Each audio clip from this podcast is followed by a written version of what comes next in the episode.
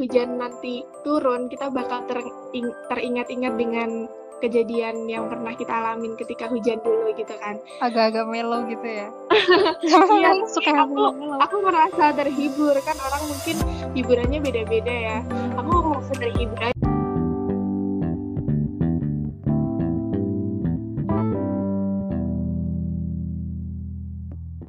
Halo teman-teman Yoters Salam kenal nih kami dari yang Onto Banyuwangi.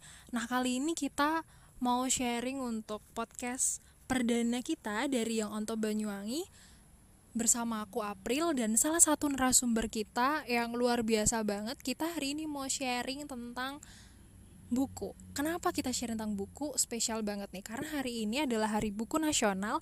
Jadi kita mau sharing-sharing tentang buku. Dan semoga sharing kita hari ini bisa bermanfaat untuk creators ya. Tanpa berlama-lama lagi, langsung saja nih kita kenalan sama narasumber kita hari ini. Udah penasaran kan siapa itu? Oke, kita langsung kenalan aja ya. Halo Melan, boleh kenalan Halo. Iya, boleh.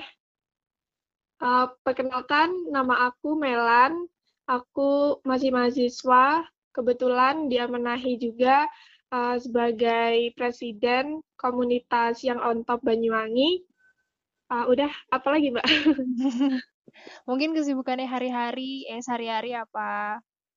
Oke, kesibukan sehari-hari sih uh, kuliah. Kalau di masa pandemi ini kuliahnya semua daring ya. Uh, terus juga jaga kedai, kebetulan juga hmm. punya usaha, uh, masih belajar. Terus apa ya? Uh, udah sih mungkin ya kuliah daring, terus jaga kedai malamnya, terus oh ya pastinya uh, tetap keep in touch secara online sama teman-teman yang on top Banyuwangi. Wah, luar biasa banget. Nah, teman-teman, hari ini pas banget, hari ini kita sedang merayakan Hari Buku Nasional. Nah, di Hari Buku Nasional ini, aku sama Melan kita mau sharing-sharing tentang salah satu buku. Nah, sebelumnya Melan, aku mau tanya-tanya nih ke kamu. Uh, kamu kan termasuk orang yang aku tahu kamu suka baca buku. Kemarin kan kita habis sharing-sharing. Menurut kamu sendiri, seberapa penting sih buku itu? Hmm, sebenarnya juga bukan hobi sih. Awalnya juga uh, aku kurang suka membaca buku, tapi uh, mulai kapan ya aku termotivasi untuk membaca buku? Kayaknya sih masih awal-awal SMA kelas 2 atau 3. Nah, di situ aku mulai tertarik membaca buku sejak aku membaca bukunya Terelie. Bacanya gimana ya? Sampai sekarang aku ya. manggilnya Terelie gitu. Heeh, sama sih aku juga Terelie. Dulu kenapa sih kamu kok tiba-tiba tertarik. Kan pertama bukunya Terelie itu. Kenapa tiba-tiba bisa tertarik terus untuk baca-baca buku gitu? Iya. Uh, tertariknya karena apa ya? Kan penasaran tuh sama nama penanya juga Terelie. Artinya apa? Terus uh, juga tertarik membaca itu di uh, sinopsisnya gitu. Kok bukunya kayaknya seru? Waktu itu aku masih baca tuh negeri di ujung tanduk dan negeri para berdebah itu kan. Hmm. Aku suka awalnya itu sebenarnya bukan baca buku, hobi aku tuh kayak nonton film gitu kan, nonton film yang science fiction, terus tentang politik ekonomi, hmm. bisnis, kayak gitu. Terus apa ya film-film yang memotivasi kayak gitu. Terus uh, aku ketika baca sin sinopsisnya dua buku itu kok lucu apa ya, kok menarik gitu loh Terus menariknya karena uh, menceritakan tentang science fiction, terus politik ekonomi juga gitu. Terus aku penasaran kan baca-baca, eh ternyata seru terus uh, ketagihan gitu, baca terus gitu. Berarti mulai baca buku karena tertarik nih sama topiknya itu sama kayak topik yang kita suka kayak gitu kan ya? Iya, bener banget. Nah, hari ini kita spesial banget, kita mau bahas salah satu buku bukunya Yasa Singgi judulnya Never Too Young to Become a Billionaire. Nah, Melan kan udah baca nih untuk buku ini bisa diceritain nggak sih tentang buku ini kayak isinya secara ringkas lah garis besarnya dari buku ini.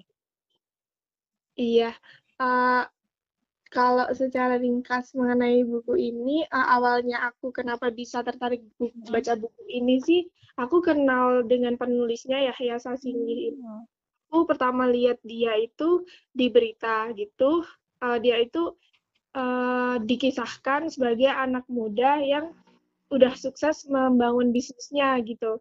Nah, aku tertarik kan, nah anaknya siapa? Masih muda, udah sukses membangun bisnisnya kayak gitu kan.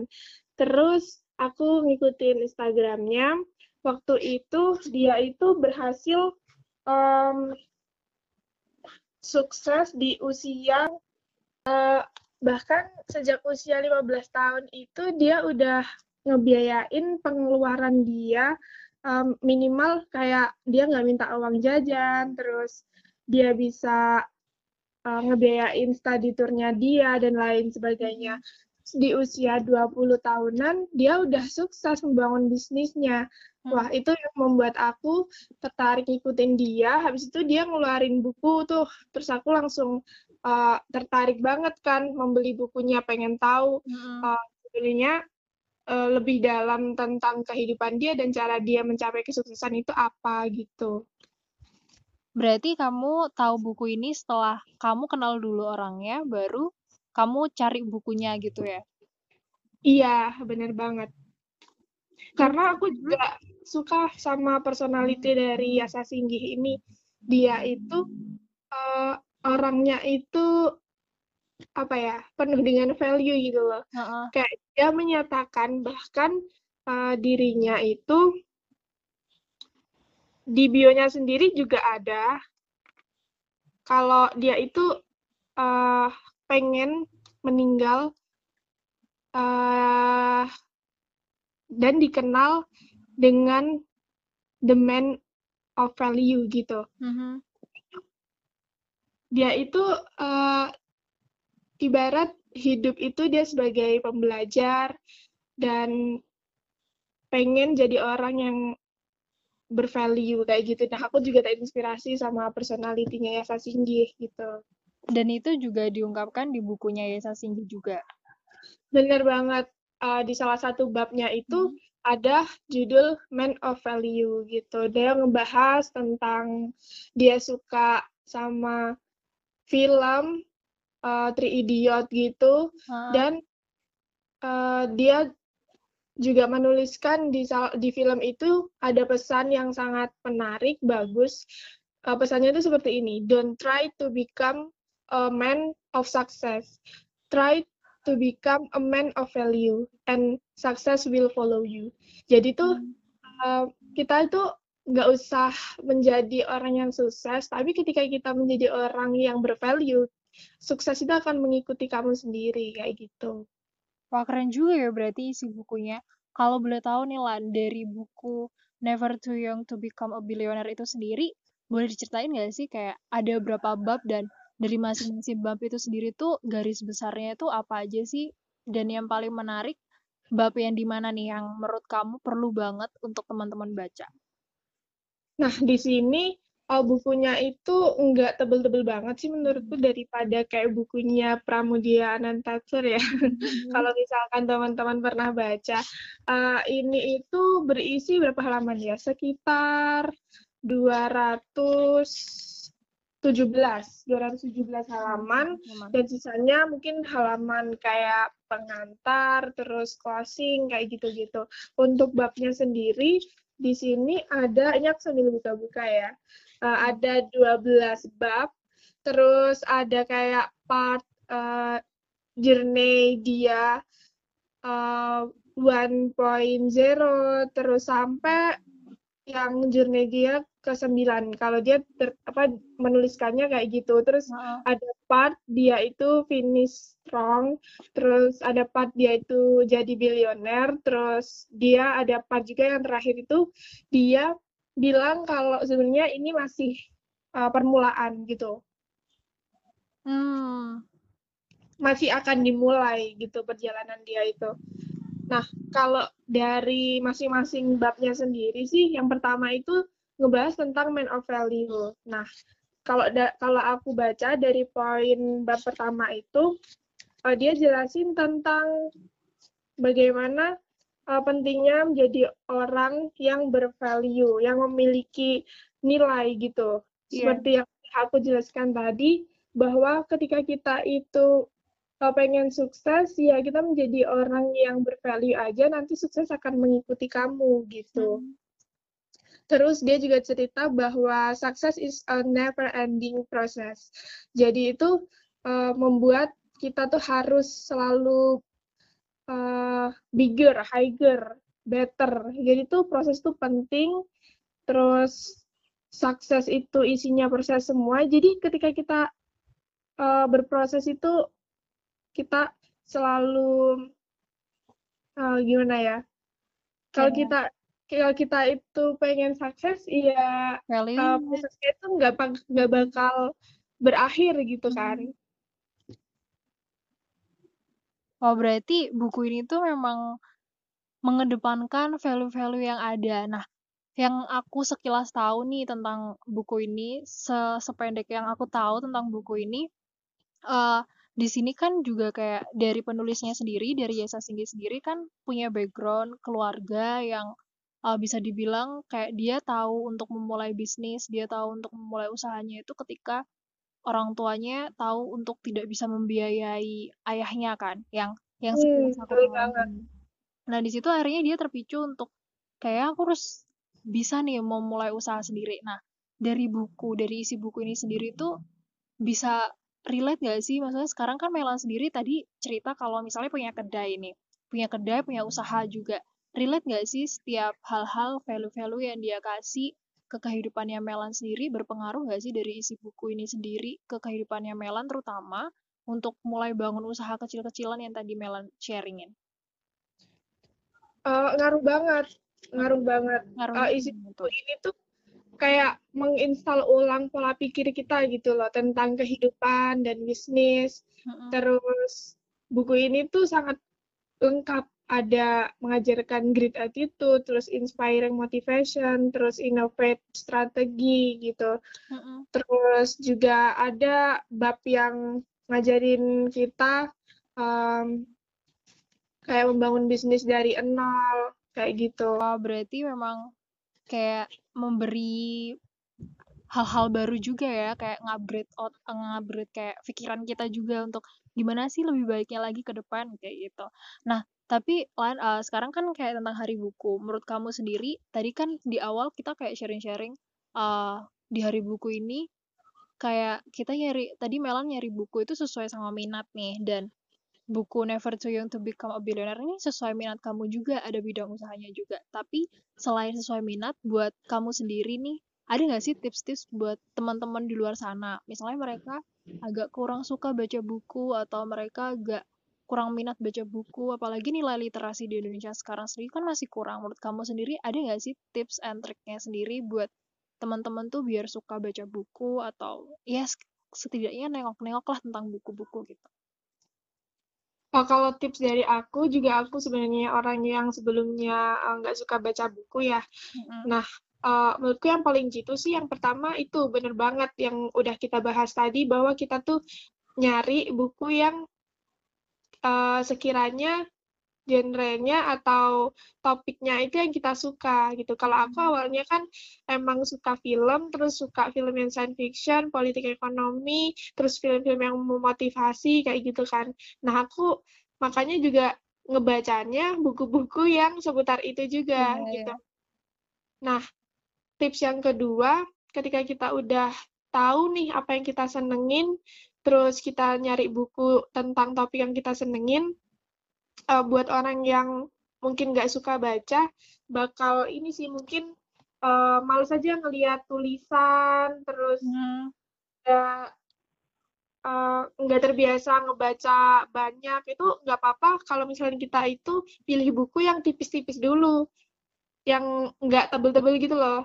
Iya, iya. Misalkan iya. kita udah dapat topik yang kita suka, yang kedua kita pilih aja buku yang tipis-tipis dulu biar kita puas juga uh, ketika udah selesai ngebaca, terus kita jadi bisa mengapresiasi diri kita gitu loh bahwa wow aku ternyata bisa baca buku satu. Nanti uh, lambat laun ditingkatkan gitu aja karena menurut aku emang habit membaca ini penting banget ya.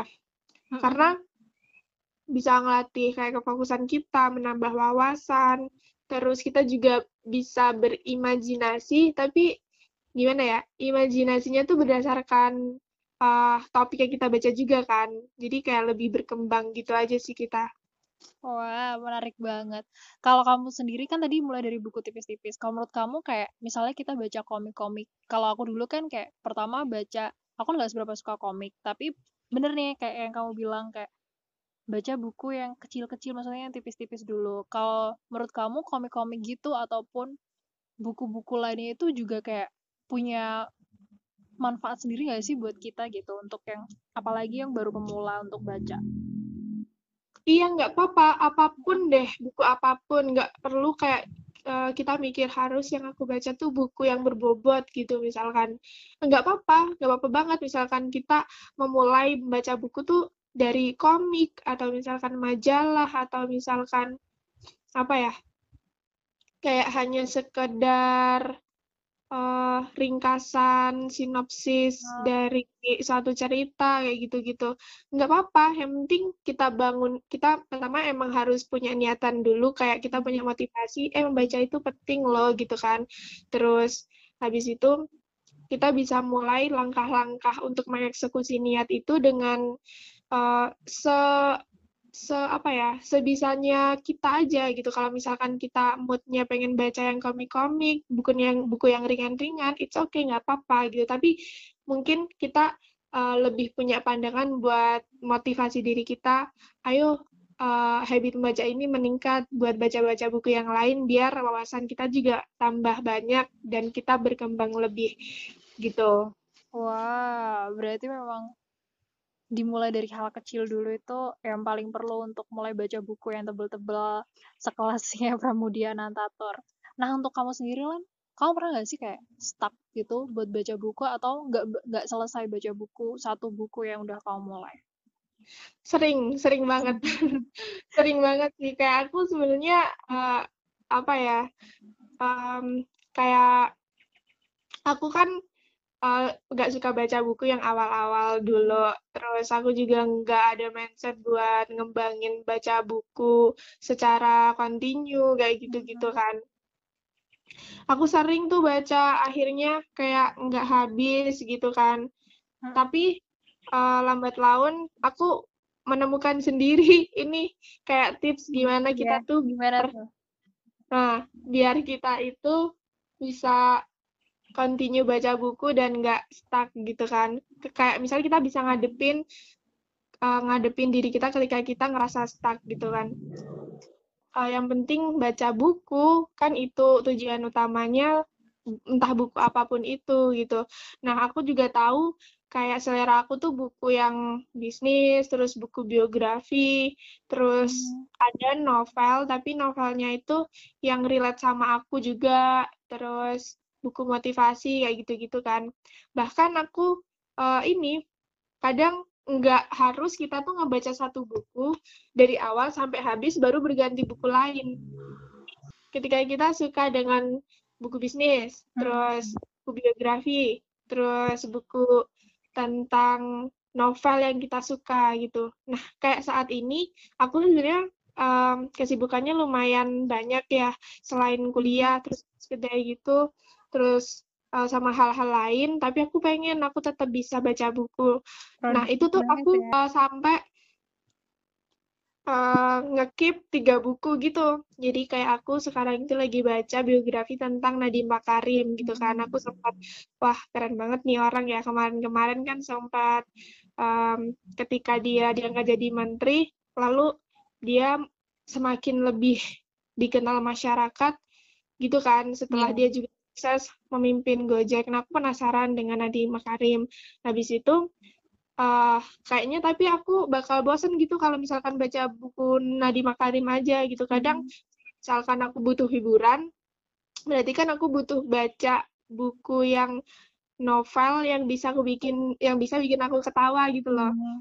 Ya, aku juga saat ini ngebaca buku dari Terelie judulnya Hujan meskipun itu sebenarnya ya kayak kita jangan uh, pernah pernah sedih atau senang banget ketika hujan kayak gitu kan hmm. karena ketika hujan nanti turun kita bakal teringat-ingat dengan kejadian yang pernah kita alamin ketika hujan dulu gitu kan. Agak-agak melo gitu ya.